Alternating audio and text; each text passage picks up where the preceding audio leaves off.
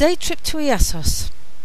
With a good weather forecast, in fact, it turned out to be a glorious sunny day in mid December, we decided to go on a trip that we have been promising to do since the summer when the temperatures were too hot.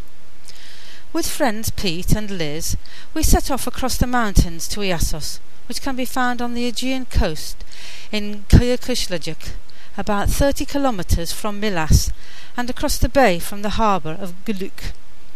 But first, as we always do, we stopped for a cup of chai.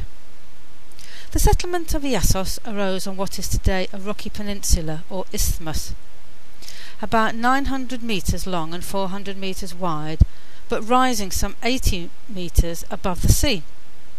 The isthmus had two harbours, one small on the west and a larger one on the east. The west slopes are steep, while the eastern slopes go down to the sea more gently. Therefore, this side of the isthmus had a larger settlement.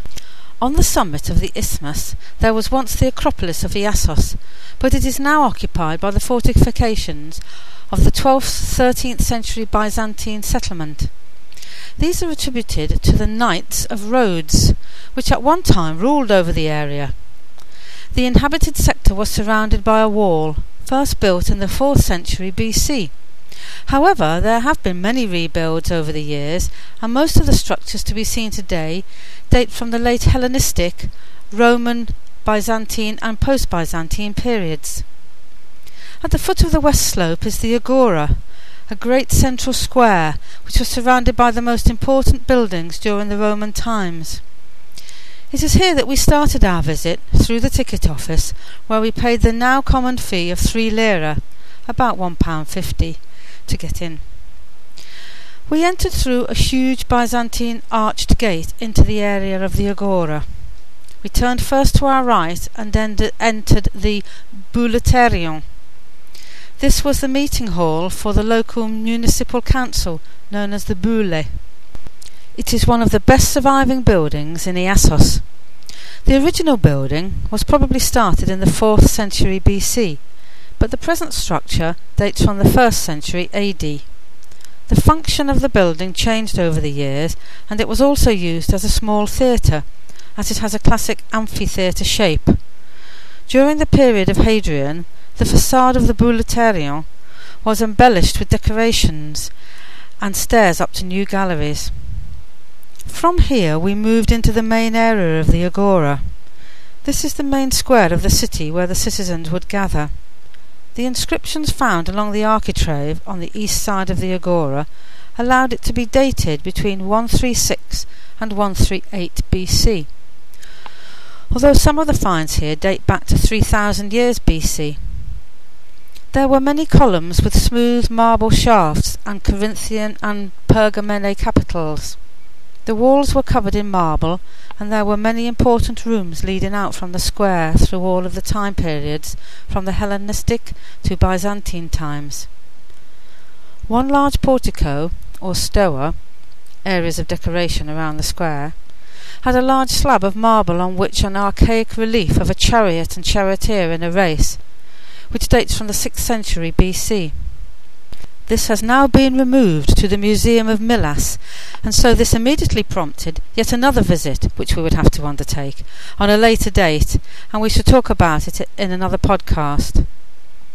In the centre of the Agora are the remains of a Christian basilica, which began as a small place of worship in the 5th century AD and was extended in the 6th century. Many of the burials found there show that the area had been in use up until the 15th century. After visiting other parts of this site, including the area of Artemis Astias, where a large statue of Dionysus was found, we moved on up the hill to the section inside the east gate known as the Sanctuary of Zeus, Megistos. In excavations, various terracotta masks were found here that w- we were later to see at the museum in Milas. This area was dated from between the 5th and 1st centuries BC and was the sanctuary of the cult of Zeus, and included that of Hera as well in later years. From here we moved up the hill to the theatre. Today only part of it survives. there is a mighty retaining wall, as well as rows of seats that were carved into the rock. At one time, all of this was covered in marble, but this was taken away in 1887 to assist in the construction of the port of Constantinople. The mighty retaining wall, or analemma, was made of ashlar blocks alternating with three rows of smooth blocks. The theatre is now all but filled in, but the seating areas can still be made out. The theatre was restored in Roman times. Many inscriptions have been found in this area, and the texts show the importance of this theatre in the Hellenistic times, during the public life of Iossus, who was the founder of the city, named after him. From here we walked around the theatre to the outside of the fortress walls, and made our way over to the southern slopes of the isthmus to some residential houses that still have mosaic floors. This is known as the House of Mosaics. There is still much to see here of the original floors, many of which are still complete with very little damage. The floors have various designs and obviously show this house to be a major residence of some standing. It is thought to date from the second century AD. There are surviving frescoes on the walls in many colours, as well as the mosaic floors. The whole area is now preserved with a new roof to help protect it from the elements. After some time viewing these wonderful remains, we dropped down the south side to the sea level to see the Byzantine tower of the western port entrance. Then we followed the city walls along the coast inland to the entrance again, and as we had worked hard climbing over the various locations, we made our way back to the restaurant for a well deserved meal, before returning via the Balik Pazar. The Balik Pazar was a name given to what is known to be a Roman mausoleum dating from the 2nd century AD. It serves as a museum which opened in 1995, with many of the larger artifacts from Iassos inside its arched walls. Inside there is a small temple, as well as a portico with arcades on piers and many funerary artifacts, both from the mausoleum and from Iassos. Also, there are many of the statues and wall reliefs excavated from Iassos, as well as altars and fonts from the Roman times, and marble doors and tombs. Outside the mausoleum there are various amounts of red marble from an ancient town on the hills of Chanukchuk Tepe. This marble was quarried from local quarries in the area, and the marble is known as Iasian or Carian marble. The marble was important to Imperial Rome and was exported to Rome itself as well as North Africa and Constantinople. In the fields outside the mausoleum are the remains of an aqueduct built in the first century AD that carried water from 500 metres through the area, although the source of the water has not yet been identified. From here we headed back home. However, just a short way along the road we stopped at the clock tower. This is the first ruin to be seen when entering the village of Kıyıkışlacık, but we had driven past it on the way in, as we always intended to visit it on our return home. It is only one kilometre outside Iassos, and situated on the slopes of Chanukchuk Tepe Hills. The site is not a clock tower, despite its name, but in fact another Roman funerary monument. It dates from the late Roman imperial period and is similar to other graves of the period known as tower, podium, or baldachin tombs. There are two rooms on top of each with a cupola covering them.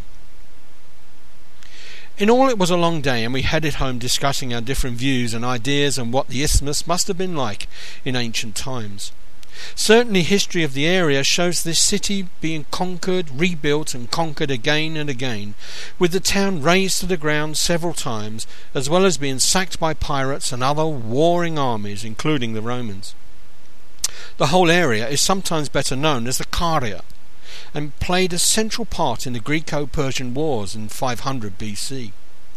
It entertained many of the more well-known names of early times, including Alexander the Great in 325 BC, the King of Macedonia, Philip V, in 200 BC, and then various Roman emperors until the Byzantine period, and lasted up to 1071 AD. Then, a huge and bloody naval battle at Manzikert left the Byzantines with their worst defeat on their hands of the Seljuks, and ushered in the end of the Byzantine period and the start of the Seljuk period, which existed in various forms until the 20th century. A full collection of photographs of this day trip can again be found on Steve's Facebook pages. Search Steve Jakes in Turkey on Facebook and ask to become a friend of Steve to see these pictures. Also, the podcast is now available on iTunes. Open iTunes and go to the iTunes shop. Search for Aniste, that's spelled A N I S T E. This should bring you to our podcast and you can subscribe from there if you wish. Of course, this also means it will be easy for you to listen to us on your iPods as well.